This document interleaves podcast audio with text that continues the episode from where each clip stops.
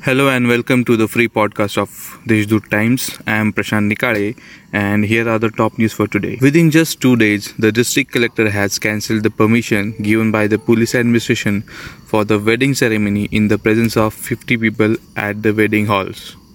As a result, the band Baja Barat have been banned again and the wedding ceremony will have to be completed within the blessings of few people.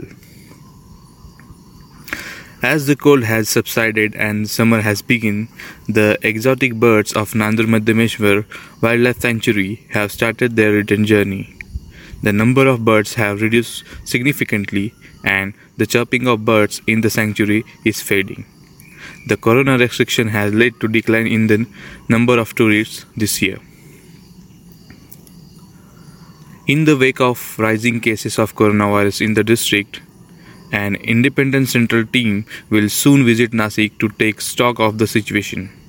The visiting expert will guide the district and health administration to bring the situation under control. Corona infection has fast spread in Nasik, bringing the city among the top 7 cities in the country. About 4500 people are being positive patients found in district every day and about 25 to 30 people are being succumbing to this highly contagious virus. After 20 years of waiting, approval has finally been given to set up a disability hospital and treatment center in Nasik to treat injured wild animals and birds. Therefore, the rush to take the injured animals like leopards, hyenas, jackals, and snake and other wildlife to Mumbai and Pune district for treatment will stop. The city is experiencing a shortage of oxygen, including remdesivir injection. The Bharatiya Janata Party MLA Professor Devyani Farande has written a letter to District Collector Suraj Mandre urging him to ensure timely supply of remdesivir and oxygen co- to COVID patients. Voting for the Mazdoor Sangh and Works Committee of Nashik Road based Indian Security Press and Correction Currency Note Press will be held in two shifts on Saturday, April 10.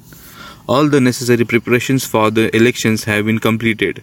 The last day of the election campaign is today on April 9 and polling will start from 7 am tomorrow at both the Currency Note Press and Indian Security Press a total of 2,442 voters will be able to exercise their voting rights for the press election.